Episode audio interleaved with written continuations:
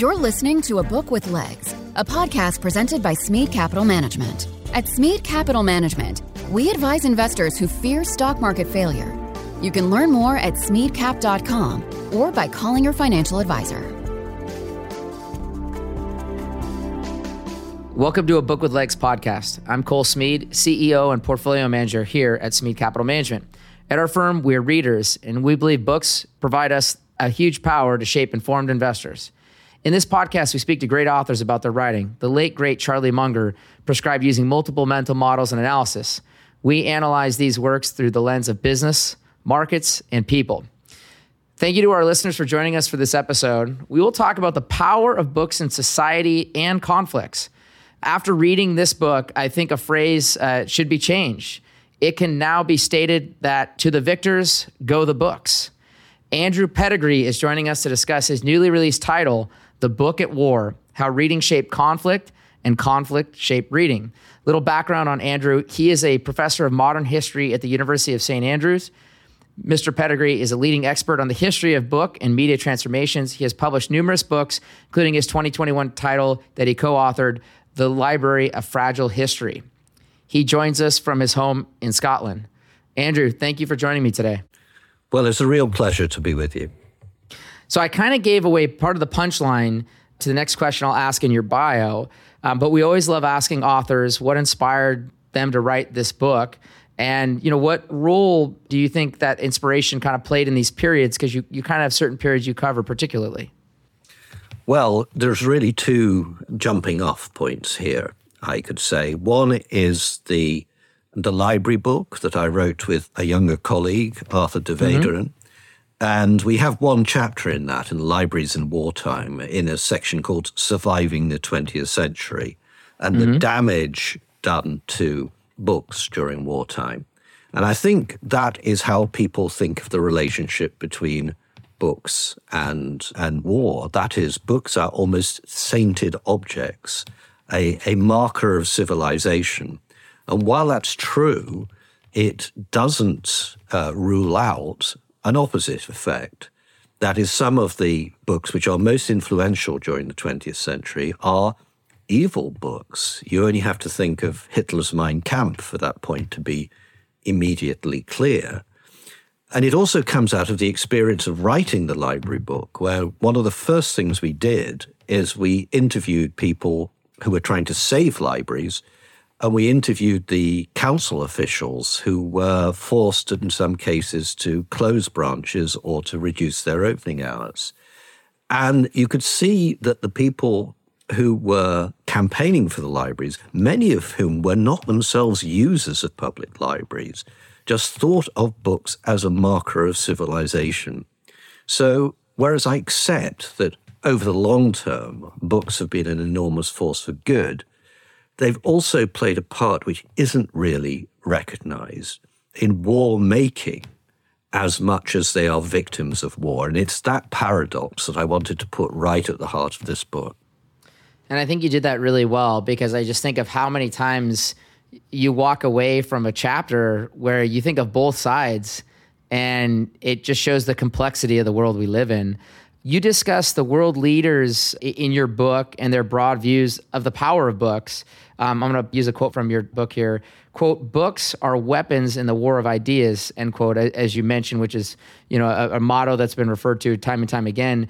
Do you see the same role today? This is, I don't normally ask this early in the podcast, but do you see that same role today with posts on X getting longer and the lack of reading going on across the Western world today? I, I was trying to kind of compare your writing and the people you covered with you know us sitting here in 2024 in 2023 well, I suppose I'm informed here by, by a much earlier uh, project, and that was a book called The Book in the Renaissance, which is really about the transition from handmade books, manuscripts, to the printing press. And what I learned from the, that book is that all forms of technological change in the history of communication are accompanied by a mass, a mass of false prophecy. And I think the same has been true of digital. Because the principal mistake people make is they assume that a new technology inevitably pushes out the old.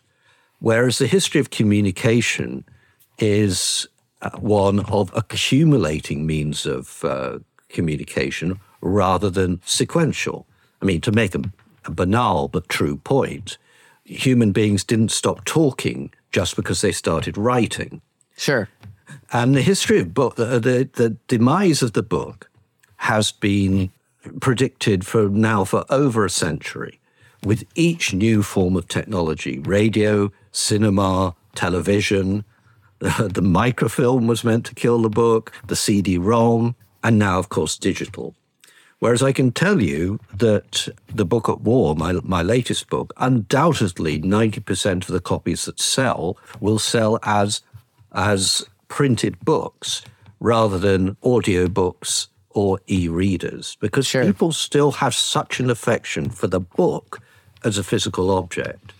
So, whereas we make use of all technologies, and particularly in, in wartime, these technologies are increasingly important, I don't think print has been shoved aside. And you can see this in the Ukraine conflict, where although the weapons are 21st century, the impact on books is still very much as it was in the Second World War, with libraries being bombed, with attempts to sow dislike between Russians and Ukrainians by publishing anti Ukraine novels in, in Russia, the removal of Russian books from Ukrainian libraries as a sort of uh, counter to this, Ukrainian citizens delivering thousands of their own Russian language books to be pulped for the war effort. You see all of that in the Second World War, and we're seeing it again now agree.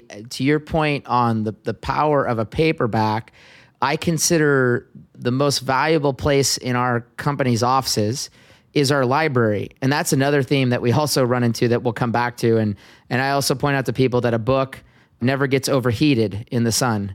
Uh, when you're on vacation. So there are structural advantages I feel the book still has.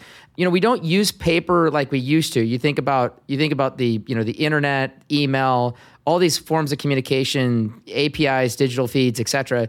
They don't require paper, but then again, in this war of ideas, to your point, the book still dominates with paper. And is that because it really is about the ideas versus just passing data? Yes. Um, you know, a lot of modern technologies are directed towards quick but shallow information. One of the things that we do not yet know is how these new technologies sort of match up against print for deep sure. reading and reflection. Of course, during the recent pandemic, we performed an extraordinary experiment with our children by obliging them to take their education online. And it will be a long time before we know what the full consequences of that are, and indeed the consequences of iPhones and the communication methods that young people use on iPhones, and sure. what impact that has on their mental health and their ability to remember. The great thing of a book is you don't have to read it consecutively. You can come back to read parts, you can return to uh, favorite sections, and really, I would say in the history of print, which is now over 500 years, that only about a tenth of the books printed during that time were made for consecutive reading. Mm. And yet, the whole of the internet is based on the assumption of consecutive reading.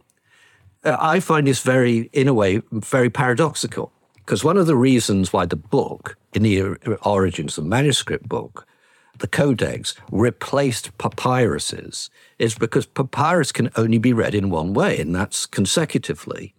And it involves scrolling. and sure. so we know the inconvenience of scrolling because it demands one form of reading. And sure. we got rid of it 2,000 years ago, and now here it is back.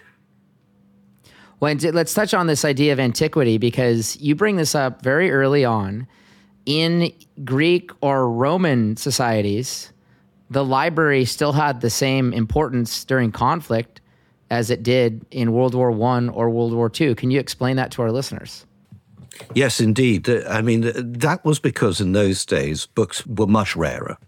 To put together a collection of 30 texts was already something which defined you as one of the richest members of society. And that remained true all through the manuscript age and into the, into the 16th century. So, what books were saying when you had these resources were A, that you were educated, and B, that you were rich. And if you set up a library, it was mostly to display your uh, wealth rather than as a facility for ordinary people to to to come and, and use it. It would only be favored scholars who would ever get in into your library. So that's a very different view of what we think of the library as uh, as a, as an open and democratic resource. But sure. when you think of it, even when the public libraries were being built in the 19th century, their initial building was often given by a leading citizen who wanted to associate themselves by a munificent gift to their local community with the education of the masses. Sure. So let's pivot to talking about Karl von Clausewitz because what you don't know, Andrew, uh, running into him early in your book, our last podcast episode, we talked with General David Petraeus on the book that he recently co authored with Andrew Roberts titled Conflict. And he quoted Karl von Clausewitz numerous times in the book. I had never been familiar with Clausewitz until reading his book and now and now yours. So, can you teach us who von Clausewitz was in terms of his importance in military strategy and what has been studied in military strategy, you know, since he was here on Earth? Well, I should listen to your other podcast. That does sound fascinating. He was, it's a strange story because he wrote on, on war at a time when his career was in retreat mm-hmm. and he'd essentially been put out, uh, put out to pasture, been given the job of the head of the uh, Prussian military academy. Now, that was a very interesting job, but for him, very helpful because it had one of the great military libraries in existence at the beginning of the 19th century. So he was able to see off his duties, which were light, and then retreat to his wife's sitting room with any books he liked from the library. Sure. And that's how he put together uh, on war now, he died with it incomplete. And so, what the text as we know it, which is a difficult read and in many ways rather incoherent, was actually put together by his widow after he was deceased. And initially, it didn't make much of an impact at all because everyone was looking to Napoleon and Napoleon's strategists as the greatest battlefield general of the early 19th century. Uh, it's remarkable that you could not uh, go to West Point as a cadet without having a decent command of French, because so many of the books in the West Point Library in the 1830s and 40s were in French because it was Napoleon who they respected. It was only really with the three great victories over the Danes the Austrians and the French in the middle of the century that the, the Prussians, that is the Germans, really came into the public debate as an incipient great power and as an enormous, potentially uh, military threat. And it's then that people started to read Clausewitz. And indeed, it was really the first time that it was uh, turned into English. Yeah, he quoted him numerous times uh, throughout chapters of his book to start the chapter, and so you could see how ingrained he had become in military study and and you know war colleges across the world. I think the other irony for understanding the books of military histories is in your writing you point out how these works were saved. It wasn't held by governments. It wasn't held by military officers it was sitting in you know pacifist monk settings in monasteries. How did that come to be? Well, at the collapse of the Roman Empire it was only through Christian institutions like monasteries that the learning of ancient Greece and Rome was was partially saved. When you, when you think how many texts have come down to us through being carefully curated in these monastic libraries, you have to think just how many were also lost. And classicists could make quite a, a list of, of lost texts which have still not come, come, come to light anywhere. So it was not particularly that these monasteries were trying to collect these works. It was just that so much of the printed material coming down to them from past centuries uh, was the wisdom of the ancients. And this rediscovery of the ancients was extraordinarily important for the first two centuries of print. But it's also the case that new genres emerged during this time. So, for instance, if you look at the entirety of the printed works published in the first two and a half centuries after printing was invented, that is 1450 to 1700, we can now trace something like 1.7 million different editions. And a, you know, a fair number of those are military handbooks of one sort or another works on strategy, works on drill, works on fortifications, studies of the great conflicts, of the great military victories, of the most successful sieges. All of that was being bought and studied by, you might, might say, the sort of soldiers of the age of the gentleman am- amateur, the sure. officers who were interested in learning from the mistakes of the past. And of course, one of the most important works of military strategy right through into the 20th century, was still being studied in English public schools in the 20th century, was Caesar's own account of his victories in the Gallic Wars, um, which is seen as a classic of, of military strategy. When I, let's jump into that because you, you explain very well and eloquently the differences in the military colleges of, say, Germany versus France and Britain versus, say, West Point in the United States. So, can you teach our listeners, you know, if you're walking into the Royal Military College in 1812, you know, what were, were students required to know walking in and, and what would their education look like at that time?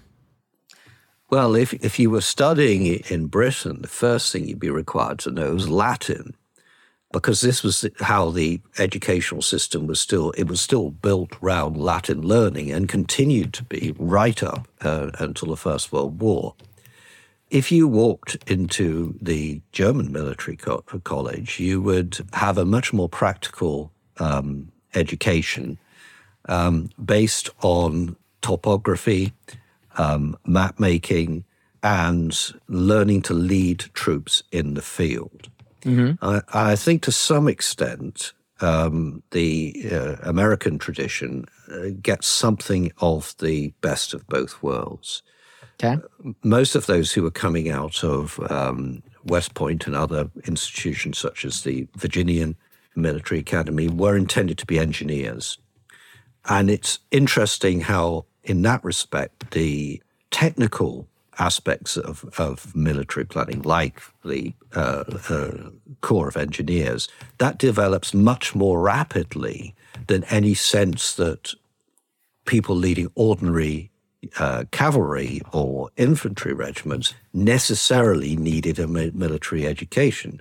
Sure. It was uh, only towards the end of the 19th century that officers in Britain weren't buying their commissions, they were buying their, their roles. And that sort of looks back to a much earlier tradition where ennobled people, uh, lords, uh, gentry, held their lands in return for bringing their subjects and, and tenants to fight for the king, to fight for their lord when sure. that was required. So um, to some extent, Germ- Germany had the great benefit that it, wasn't sort of encumbered by the, the, those centuries of tradition that um, made law, uh, war making so difficult in a, in a, in a British context.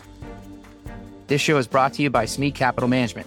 We hope you're enjoying the podcast. You know, we work hard putting together this show, but we work even harder for our investors at Smead Capital Management. At Smead, we believe in disciplined investing, which is why the Smead funds have a proven track record of long term outperformance. If you're an investor who fears stock market failure and want to invest in wonderful companies to build wealth, we invite you to visit smeadcap.com. Past performance is not indicative of future results. Investing involves risk, including loss of principal. Please refer to the prospectus for important information about the investment company, including objectives, risks, charges, and expenses. Read and consider it carefully before investing. Smead Funds distributed by UMB Distribution Services, LLC, not affiliated. You also lay out in your book, I'll use Hitler as example. Hitler copied, you know, how he educated his officers with the, you know, kind of British academies in schooling. You know, so it wasn't like the Germans were, you know, creating something super German. It was actually copying what they thought were good ideas from other places. But the other character that I thought was a very interesting, you know, he would be like an interesting biography, probably all on his own. But uh, Helmuth von Moltke was not traditionally educated as an officer and was very much outside the box for the success he brought to the battlefield. Yes, yes, he, he had a very unconventional career, eh, which involved both uh, time spent in, in Denmark and in, in the Ottoman Empire, and a great deal of time reading. He was a, a great reader in a sort of Prussian elite, which were not known to be to, to be bookworms. So he is a very important figure, and I would venture probably more important than than Clausewitz, and uh, I, th- I think that is important. I mean, you're quite right to say one would say, you know, there's nothing new to say uh, about Hitler after thousands and thousands of books, but actually, very little has been written about the extent to which Hitler admired and tried to imitate a British um, way of ruling. The, the, British Empire was something he envied very much. Sure. And until 1938, um, for the first years in power, the Nazis were involved in a sort of strange wooing of Britain. They had no wish to go to war with Britain. And as you say, one of the things that fascinated them most was their public school system and that was very much in their mind when they um, set up their own uh, specific schools. The other thing on von Moltke, and you touch on a theme with him. I think you have two or three paragraphs on this, but uh, his flexibility. That's something he brought to the battlefield in a way that really hadn't been seen before and practiced. And again, I'm, I'm kind of touching at uh, General Petraeus's book, but he talks so much about the flexibility needed in battle. And so, to your point, Clausewitz is talked about more, but von Moltke has been more copied in military history, looking back the last, say, 70 to 100 years, versus, you know, we think back to a prior age, you know, 200, 300 years ago, you had more traditional warfare where it was inflexible. You come up to the line and you battle, and there was nothing flexible about that. Um, let's pivot because I think you bring up another interesting way of thinking about books you explain that people don't read books because they agree with them. That is not why people sit down and read. You use Uncle Tom's Cabin and Mein Kampf as examples of this idea. Can you explain this idea more? Well, those are two very, very interesting uh, books for rather different ways. Uncle Tom's Cabin was a uh, one of the most remarkably successful books of the mid 19th century, published in the years before the uh, uh, American Civil War, and, and is often credited for being one of the motivating factors behind the uh, Union troops when they went into battle. That seems to have got it rather backwards. When sort of primitive opinion polls were made of Union troops, they gave us their reasons for fighting, sort of rather more uh, amorphous concepts of fair play. You had to respect the, the results of elections. And if the United States failed as this prototype Republican form of government, then mm-hmm. that might doom Republican government uh, the world off, over, and people would retreat to old fashioned monarchies. So there's lots there. Uh, and of course, once they get into the field, most uh, troopers fight for their friends and their buddies and to stay alive. Sure. Where, where I think Uncle Tom's Cabin was most influential was probably in persuading people in the South, if they needed further persuading, was that they'd get, never get a fair rap from the North. And so it's probably more the, the sort of aversion to Uncle Tom's Cabin is probably more influential in bringing about the war in the sense that it encouraged secession, uh, sure. which was not uh, a self evident or automatic response to ele- the election of Lincoln as, as president. When you come to Mein Kampf, uh, Hitler's um, sort of uh, program for, for Germany and the world, I think you've got a, a very different phenomenon, which is that the Allied uh, governments positively encourage the reading of, of Mein Kampf. There wasn't a, a full translation until 1938, 1939. There was a sort of, um, I, I, wouldn't say censored version, but an excerpted version um, published in 1933 when Hitler came to power. And Roosevelt, for one, thought it was it um, it very much sort of left out the more uh, pungent and extreme elements from it and, and made it sound a much more reasonable book than it was. So when they had this full version, this became required reading in military camps, for instance. They positively encouraged their populations to read this book, I think on the basis, which turned out to be true, that the more people who read it, the more convinced they would be that this was a, a, a force which had to be fought, which had to be removed from European politics. Sure. When I, I, think it holds, the old maxim holds true that if you don't know what a counterfeit is, you can't know what's real. And I thought about that a lot during your book as you pointed this out, because if you don't know what bad ideas are, how, how can you prove what a good idea is? Be, beyond Germany being a highly militarized nation, as you you talk about the culture they built up, even you know, kind of post the Prussian armies, you explained it to be a a very intellectual, sophisticated, and bookish nation. I love that term, bookish. I'm, it's going to be like my new word um, that I want to describe myself. Can you explain how much more bookish it was compared to other European nations near it? Well, there's, there's, there's a lot of long term forces which go behind this, which all somehow conspire to make this a bookish nation. One is Protestantism.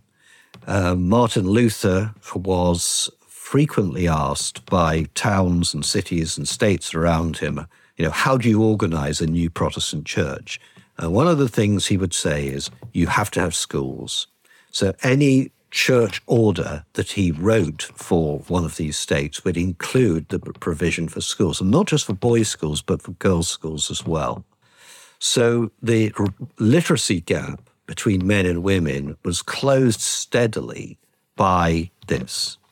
The other thing which is very relevant here is the fact that um, Germany was united from a sort of hodgepodge of big, medium, and small size uh, states, some as small as a city.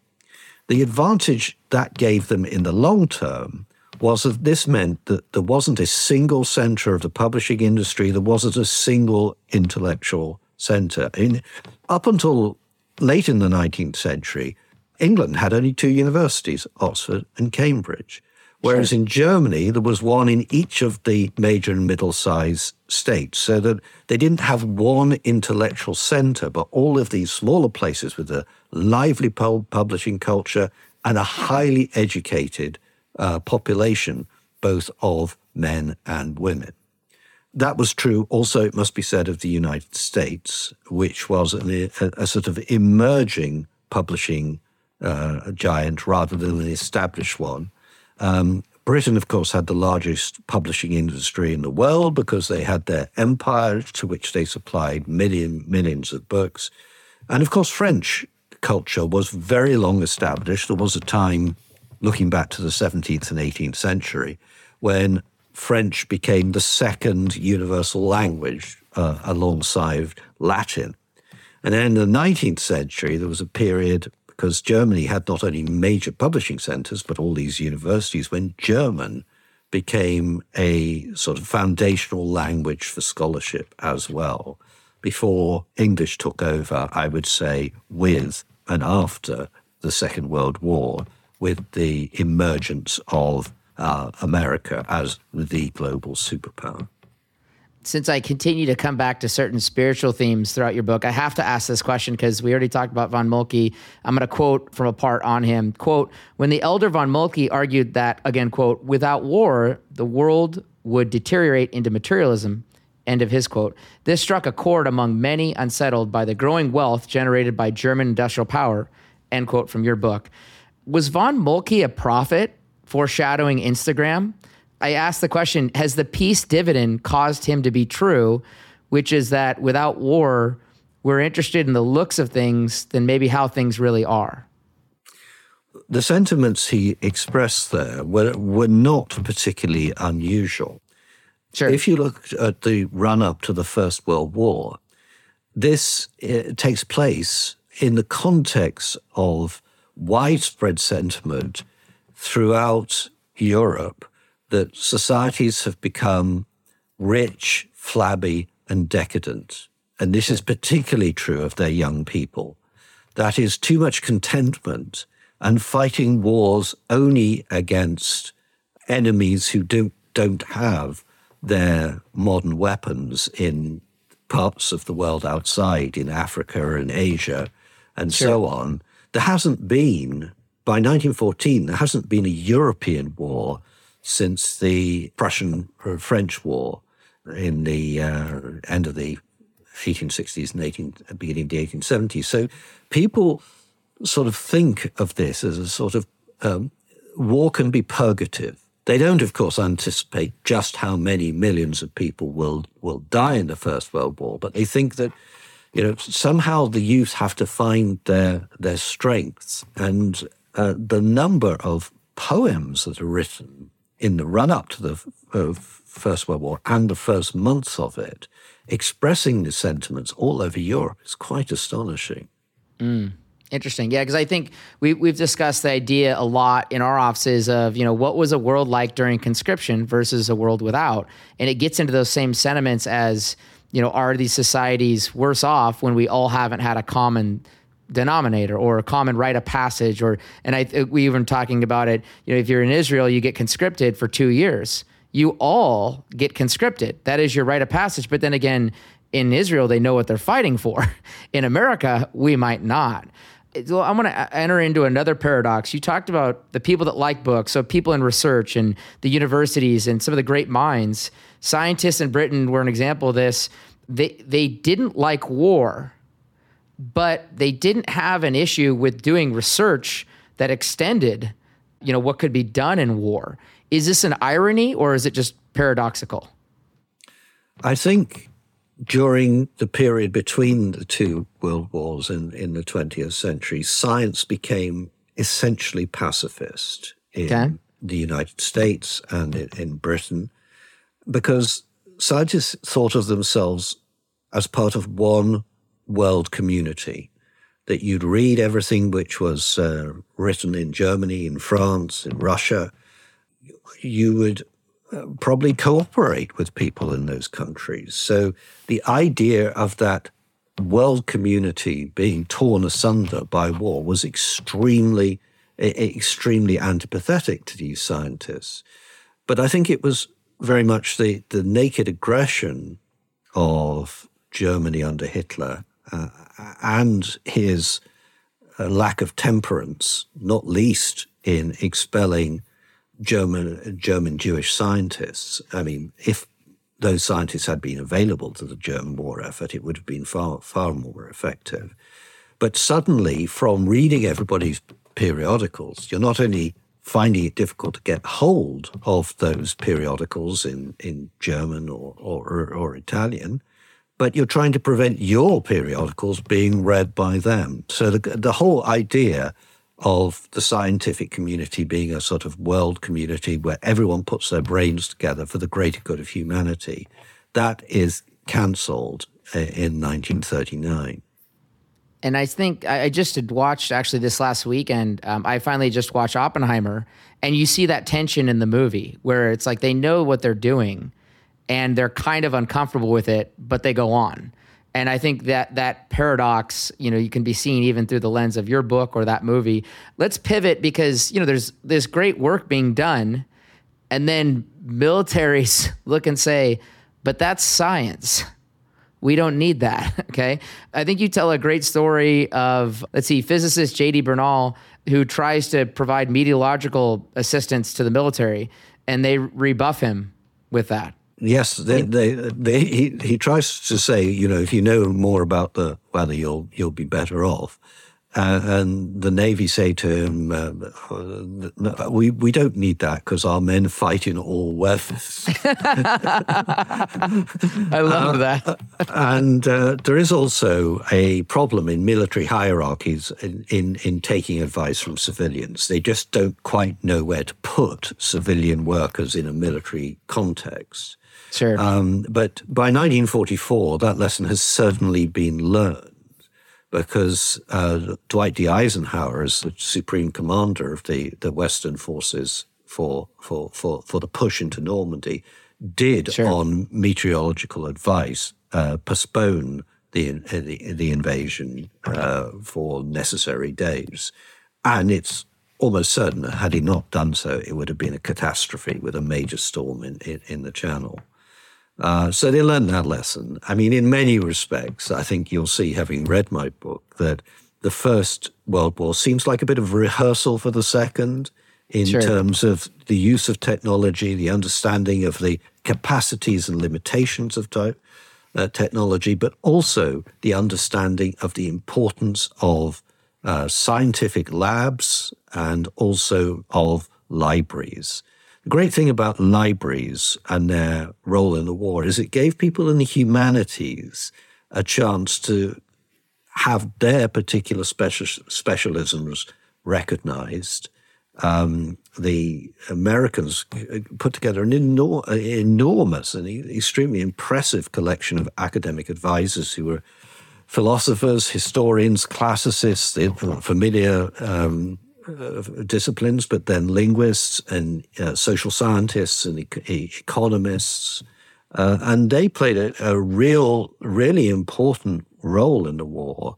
I think if you're talking about intelligence, for instance, uh, spying didn't seem to play that important a role in, in those two world wars compared to analysis of existing resources, which were actually open access, things like guidebooks, technical manuals, and newspapers, uh, which could be used in the most innovative ways to work out what was really going on in your enemy's home country.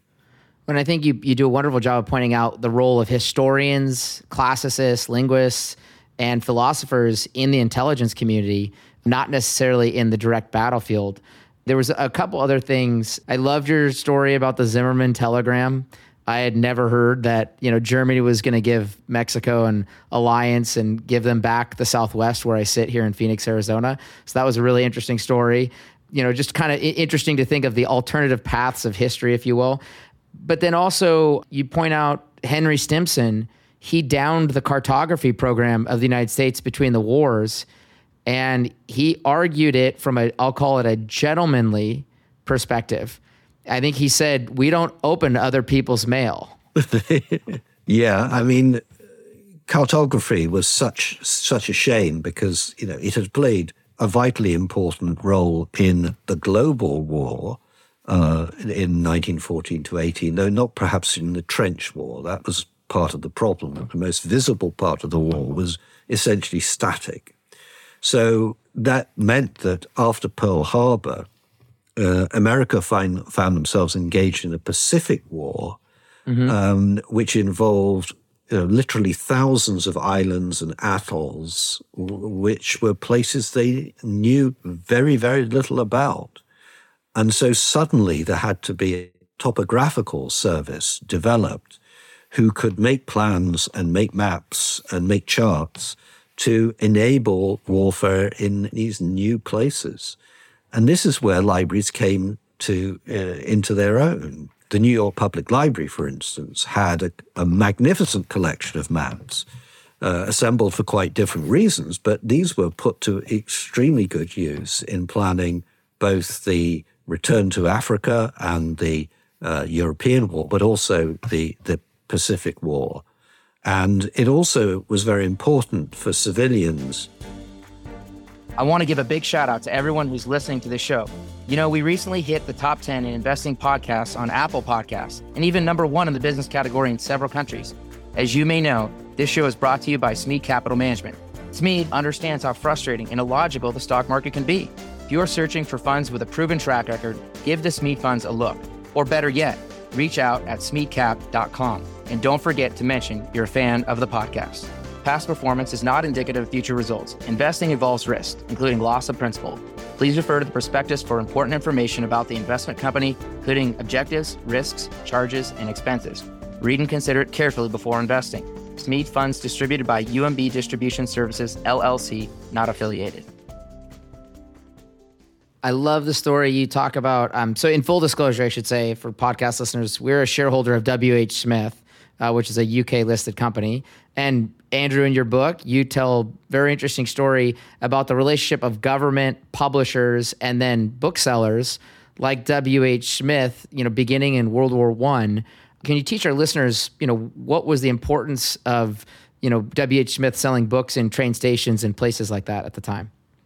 Well, that's very, very interesting. One of the things that I think you can say of, of, of both the world wars is that all the professional professions, all the professional people, whether it mm-hmm. was the clergy or lawyers or professors or or, or publishers all rallied to the flag. And that was true in the United States, it was true in uh, Britain, it was true in France, it was true in Germany, it was certainly true in Russia. And so this combination of the biggest distributor, uh, W.H. Smith's, and the publishers meant that the sort of books that people wanted to read in wartime was often books about the war.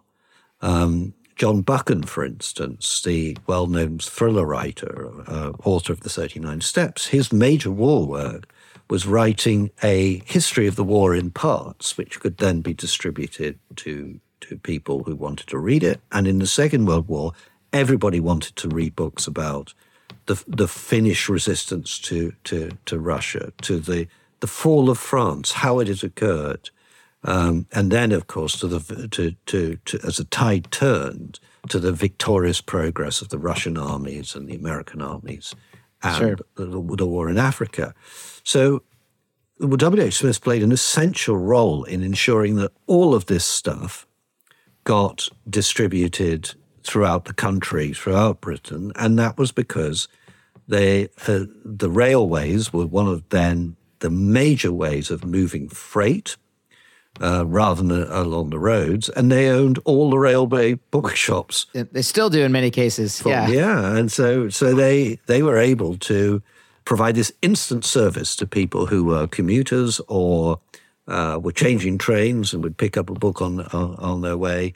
And of course, as you've already mentioned, the absolute crucial aspect then of the paperback revolution of the 1930s, which sure. meant that books were available for 10 cents or uh, sixpence in, in, in Britain, whereas the same text in hardback might be 15 times as expensive. So mm. this empowered people to uh, read a, a, wide range of literature that was available for them in, in, wartime and played a very important role in countries like United States and the UK, where they had conscript citizen armies, where people thought of themselves more as citizens in uniform than as professional military people. And they remain, certainly the Americans, every bit as opinionated as soldiers as they had as, uh, as civilians. So coming back to one of the spiritual themes of your book, reconciliation comes up time and time again. So I, I have to ask you about this because you know you point out the messiness of this, and I think you know just so good at contextualizing this. So Americans hated the book burning that Germany did, so they burned German books instead. They hated what the Nazis were doing with Jews, so they blacklisted German authors in their books instead. Explain this phenomena to our listeners because I mean it's hypocritical you know, and and I'm saying all Americans did that. You know, for example, many people uh, throughout your book, you explained that like the librarians particularly believed in open information, open reading. And there's even if a book is not right, you still should be able to learn it and study it for the purpose of understanding why it's not right. Back to our discussion on Mein Kampf as an example. Can you explain why there is this hypocritical stance by Americans like there is for Nazis? Well, I was telling someone this earlier in the day that one of the things I use in my uh, uh, teaching is a pre revolutionary uh, facsimiles of newspapers published in, in the state of Virginia. Okay. And on the front, you have um, denunciations of King George III for his attempt to reduce the Americans to, to slavery. And on the back page, there's advertisements for the for the recovery of runaway slaves. So, and there seems to be no cognizance of that. Uh, this is rather, this has got it backwards. Sure. And you're quite right to say that all of you can point to this all through uh, the modern era as well.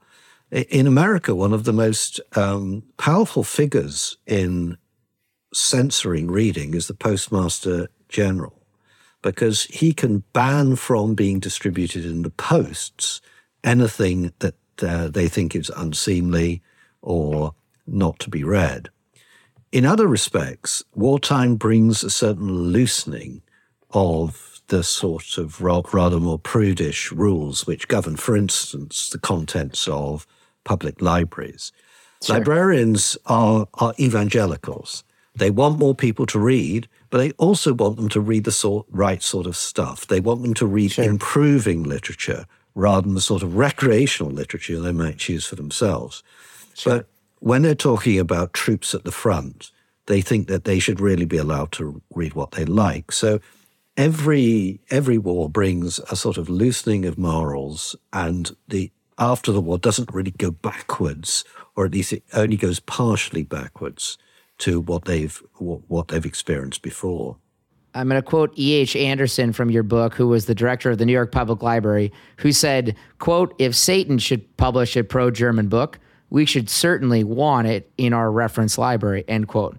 And I thought that was a very interesting way of thinking about it. You know, even if Satan published it, I think we'd be interested in having that for a reference library because the idea is you want to gather a lot of information, what's good and what's bad to your point. That's not what the librarian's interested in. They, you know, they have an opinion, but their job is to gather a lot of books and information. I, the other interesting part, you know, we talk about the German book bans and, and authors that went away, but they were also trying to cleanse from a pre-Nazi history. Can you explain what they were trying to do to the Weimar Republic and the Weimar canon? Well, Nazi censorship is is very interesting, and I, th- I, I came to the view that the censorship practiced during wartime in the dictatorships and the democracies is not such so different as one might expect. Sure. For instance, most censorship is is concentrated on on newspapers because newspapers are everyday things. They've got to report on the war. They want to report on the war. They get very excited when their own troops are doing very well. But at the same time, the military doesn't want them to be revealing uh, strategic information uh, or too precise an information on where the front has got to, because of course their opponents uh, and their enemies will be reading exactly the same texts. So sure. That's always going to be a difficult relationship, but one that newspapers understand is reasonable. What is of a different order is the Nazi approach to public libraries between 1933 and 1939, when the number of libraries grew enormously, it must be said, by something like 50%, because the Nazis wanted German people to be reading, they wanted them to have access to literature, but they wanted them to read a certain sort of literature. And this was often uh, a, a, very traditional, a, a, sort of tradition, uh, looking back to the virtues and great uh, accomplishments of the Germanic peoples throughout the period, not the more cynical, sexualized literature of uh, Weimar And of course, they sought to eliminate altogether uh, the, the works uh, held by libraries of those of Jewish heritage, uh, sure. which of course encompassed not only a large number of authors, but also a large number of, of publishers um, and the owners of bookshops. So that was a, a, a major uh, shift. On the other hand, one of the things you, you note throughout the history of the Third Reich is a sort of deliberate chaos where Hitler is always setting his various uh, le- lieutenants and people with responsibilities over this, that, or the other against each other because they have such overlapping jurisdictions. Sure. And the publishers and the librarians in 1933 very enthusiastic in general uh, about Hitler because librarianship was at that point a rather conservative profession, uh, rather uh, mostly led by elderly men, very, very different from the American profession of the time. Um, th- they were sympathetic, but they did get a bit weary by how many different authorities had some sort of censorship function.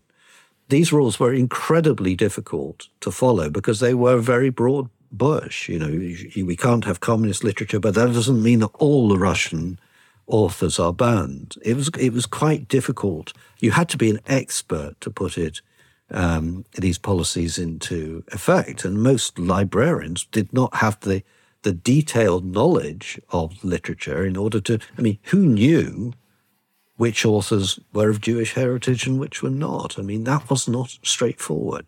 This extends later to these overlapping jurisdictions for the libraries and who can say what to them. Then turn to now the stealing of books from other libraries. And is it going to be the SS library that gets it? Is it going to be Hitler's personal library that gets it? And there's you have these overlapping agendas you know that that followed the same overlap of the regulations. One other thing that I you know in some cases I think it's brilliant because it shows you that bad prose is bad prose, but even the Nazis hated some Nazi books. Uh, like you, I think you explained the myth of the 20th century as a book that was written. It was very pro-German, pro-Nazi, and Hitler thought it was unreadable. Yes, this is this is the the, the book by the uh, the Nazis' lead uh, ideologue, Rosenberg, and it, it was it sold very well because it was a compulsory purchase for libraries. But I think uh, Hitler wasn't able to get through it from one end to the, to the other, and I think very few people were. This was a real debate in which um, Joseph Goebbels played a real role, and that was how far literature of troops should be ideological and how far it should be recreational. And he came down very much on the side of recreational. In a way, he was more interested in making sure that cinema toed the line. And so a lot of the books which were produced specifically for the troops were of a very light uh, comic nature, just to give themselves some relief from that. And this is a battle he won uh, against others who, like Rosenberg, thought that all literature should be ideologically tinged.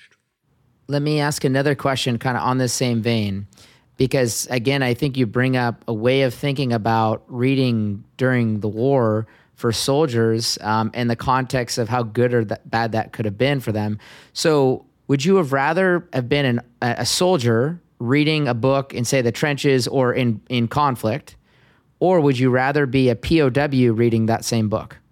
No, that's very interesting. Remember that, you know, a huge proportion of those uh, who were in the armed forces were not in the front in the front line combat combatant soldiers. Sure. Uh, often, often they were very busy. They were repairing aircraft or driving trucks or any of the other multitude of services required to keep fighting men fighting.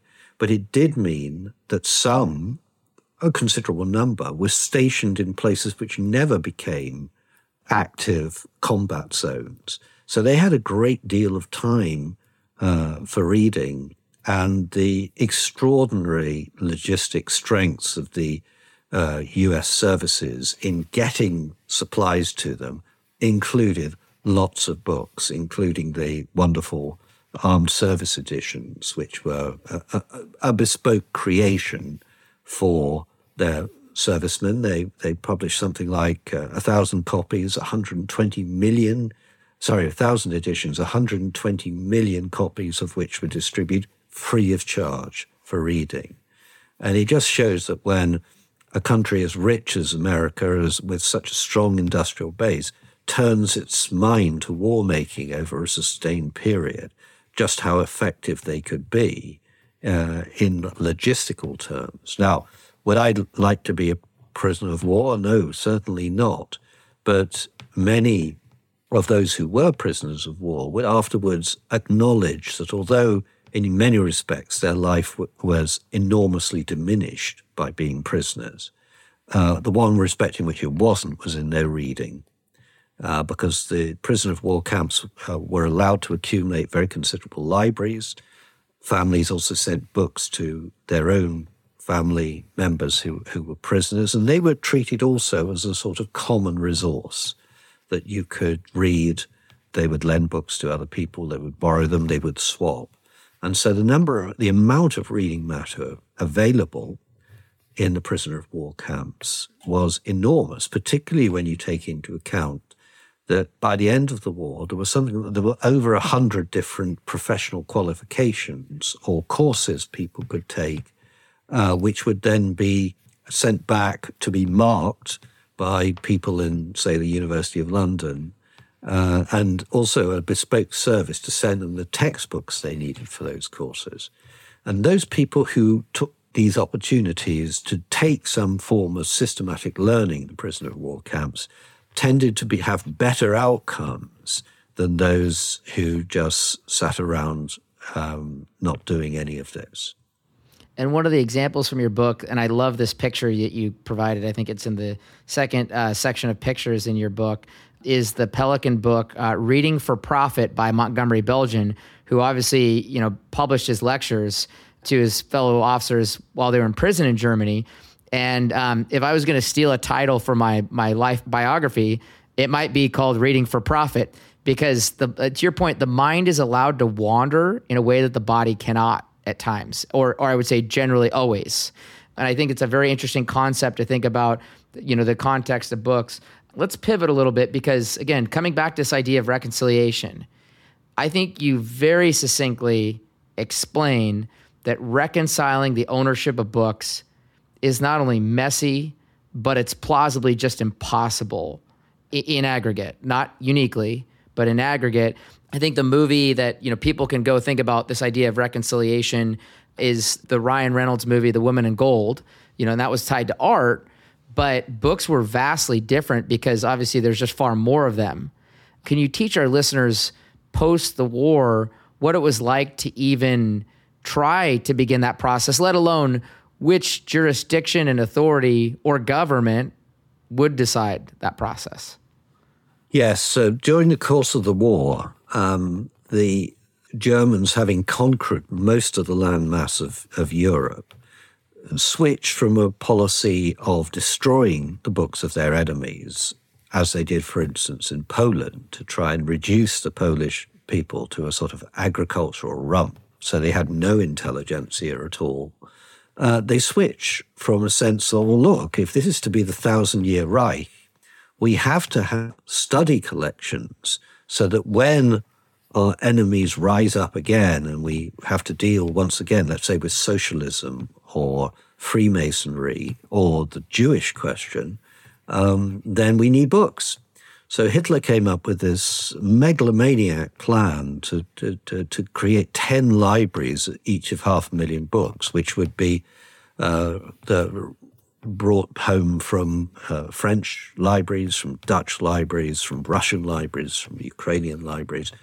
And they went a long way towards uh, collecting five million books from, from these various places, from private collections as well as public collections.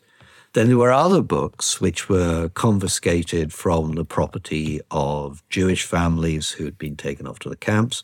They were made available to the German university libraries and the public libraries to uh, restock uh, the damage of, of the bombing. Um, so there was you know enormous number of other people's books in in Germany at the end of the war, but it's one thing to thief steal all these books. It's quite another thing to catalogue them. So at the war's end, uh, millions of books were still in their packing cases because in the last year of the war, when city centres were being absolutely pounded by um, Allies and Russian uh, bombers, um, all of the books were uh, uh, moved out of city centres and sent on a sort of crisscrossing Germany for a place of safety. Mostly because the threat of bombing was coming mostly from the West, that is, the British and the Americans, they were sent eastwards, which meant that come the end of the war and the new distribution of territory, many of these uh, caches of books found themselves behind the Iron Curtain and still haven't returned to, to Germany now 70 years later. Whereas on the other side of um, uh, of Europe, the the books that had come to the sort of distribution centres or collecting centres at Frankfurt, they could be repatriated much more easily because some of them, as I said, were still in their original packing cases. So you could send whole cases of books back to libraries in France, uh, Netherlands, and uh, uh Bel- Belgium. The real uh, difficulty came if you're talking about the property of Jewish families who've been entirely wiped out uh, by the Holocaust. And then was the question you cannot possibly send these back to Germany um, to the, the perpetrators of these. So, so where, where are they to go?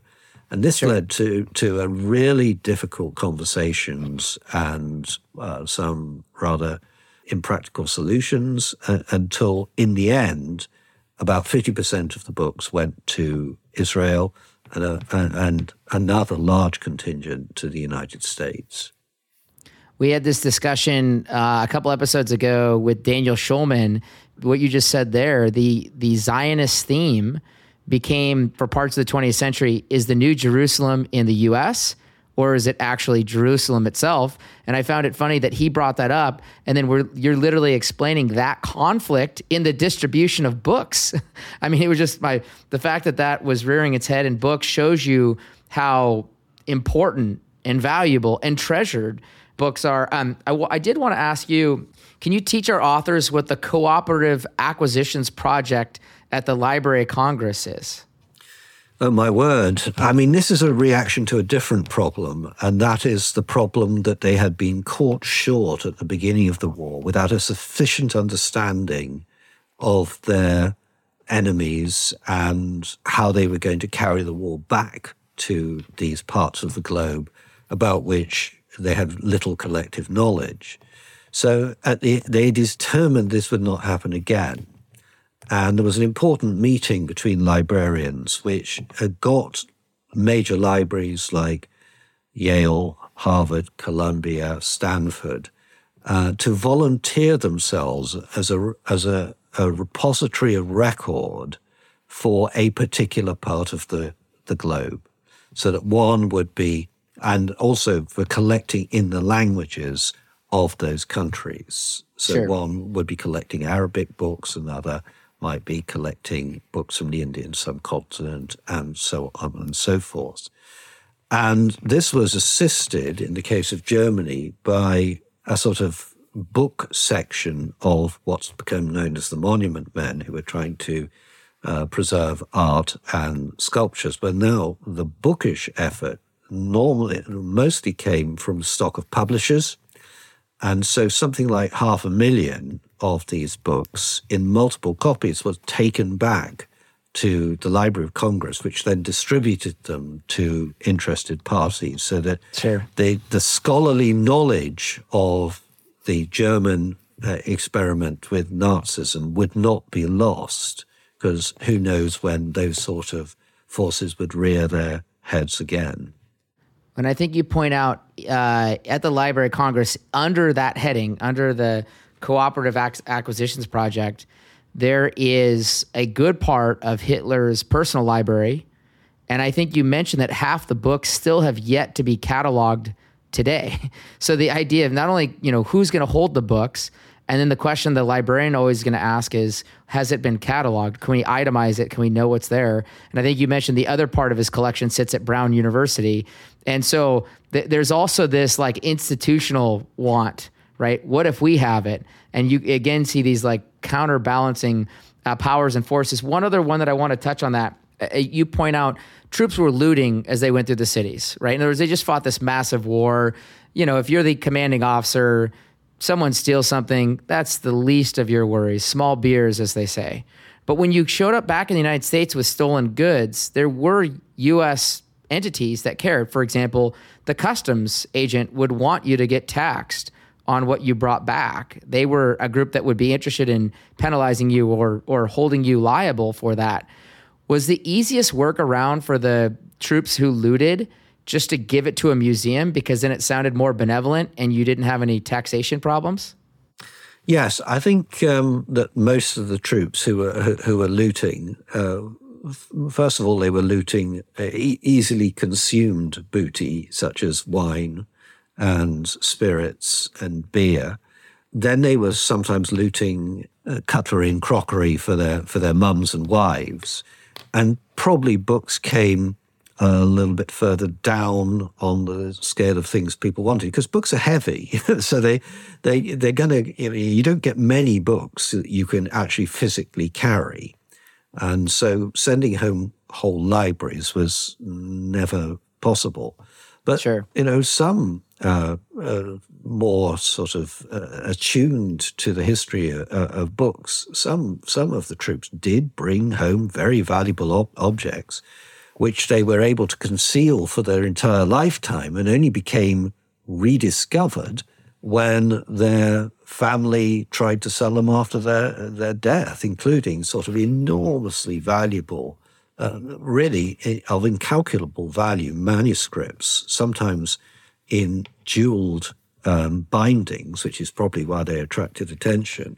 And it was only when these came onto the market in the as late as the 1980s and 90s that people became aware that they had survived. And we simply don't know how many of the millions of books that the Russians took after the war in as reparations, how many of those still survive and, and where they actually are. Well, I, I, think, you know, we think about incentive structures a lot. Maybe we should rebrand the war in Ukraine against Russia, and the fighting slogan should be do it for the books. Um, because to your point, there's vast treasures sitting in some cases at the Kremlin uh, that we, the world will never see or know because of what transpired after World War II. Andrew, there's a lot we didn't get in our discussion today. I, I'll note a couple. I was going through my notes here you know, we didn't talk about your comic books. That was a, a nice little footnote in the book. If you on that, we didn't talk about the Dutch and their their voracious writing in the resistance and how they kind of stood out as a sore thumb, you know, among other countries. I'm looking more through my notes. We didn't talk about the maps. I mean, you do such a great job of explaining how important maps are, how important was for an officer to walk into a bookstore and go buy a map of a local area that they had no knowledge of. So I, I think there's just incredible stories coming out of your book. But I, I do want to ask you is there anything that we didn't touch on in our discussion today that you do think people reading your book should be aware of and our listeners should be aware of? Well, thank you. I, I would think the, the only thing we didn't really get round to is discussing uh, the Cold War and sure. how in that period you, you it's really a peaceful period uh, under the nuclear umbrella where nevertheless books are still used as weapons yeah. in the fight of ideological systems, the sort of Western model against the then the Russian model. And that turns up some very funny stories, really. How, for instance, the, the Russians don't have much respect for the American and British intelligence services because they've infiltrated them so completely. But they do have a, an enormous respect for the fictional spies. Uh, like James Bond, for instance, who, yeah. who who really gets under their skin somehow. You tell a great story about Ian Fleming wanting to use a negative review uh, from I think it was uh, one of the the Soviet officials in the the dust jacket of the book, and the publisher decided against it but Fleming thought it would be perfect branding for one of his uh, newer titles. And I thought, I thought the idea of Bond as an, a continued, you know, uh, view of freedom and the Allies, I think is just a, a wonderful way. And I, given I'm biased, I'm a massive James Bond fan. I'm like your prototypical American boy, you know, thinking that a, a debonair uh, Brit with an accent roaming the world with multiple passports is still an idealized view of, of a way to go through life. I was going to ask you, Andrew, where can our listeners follow you going forward? Obviously, you, you know this is this is your life work. You've written about libraries, books. Uh, obviously, I know your work's not done. How, how can they follow your writing and your work going forward? Well, I'm on Twitter. I've uh, also got a uh, Wikipedia page, and, and, and I can be found through my university site if they want to see examples of other aspects of my writing. The name Pettegree is quite unusual, so just putting it into a Google search, it, it will come up pretty easily. And what's your handle on on Twitter? I think it's at uh, a Pettegree or something like that. But um, as I said, it comes up pretty easily. I think there's there's not many Pettegrees in the world. Awesome. Well, Andrew, I, I really appreciate your time. I'm going to give a couple of my takeaways from the book. Two wrongs still don't make a right even when you try to reconcile things. The Book at War is a powerful story to understand the might that books, information, and learning provide to all societies acutely at war. It also gives a deeper view into the human soul as past sins are hard to rectify, apart from what I would argue would just be forgiveness. If you enjoyed this podcast, go to Apple, Spotify, YouTube, or wherever you listen to a book with legs. Give us a review. Tell others about the books and great authors like Andrew Pettegree that we have the opportunity to understand and study the world with and through. For our tribe, if you have a great book you'd like to recommend, email podcast at smeadcap.com. That's podcast at smeadcap.com. You can also send your suggestion to us on X. Our handle is at smeadcap. Thank you for joining us for a Book with Legs podcast. We look forward to the next episode. Thank you for listening to A Book with Legs, a podcast brought to you by Smead Capital Management. The material provided in this podcast is for informational use only and should not be construed as investment advice. You can learn more about Smead Capital Management and its products at smeadcap.com or by calling your financial advisor.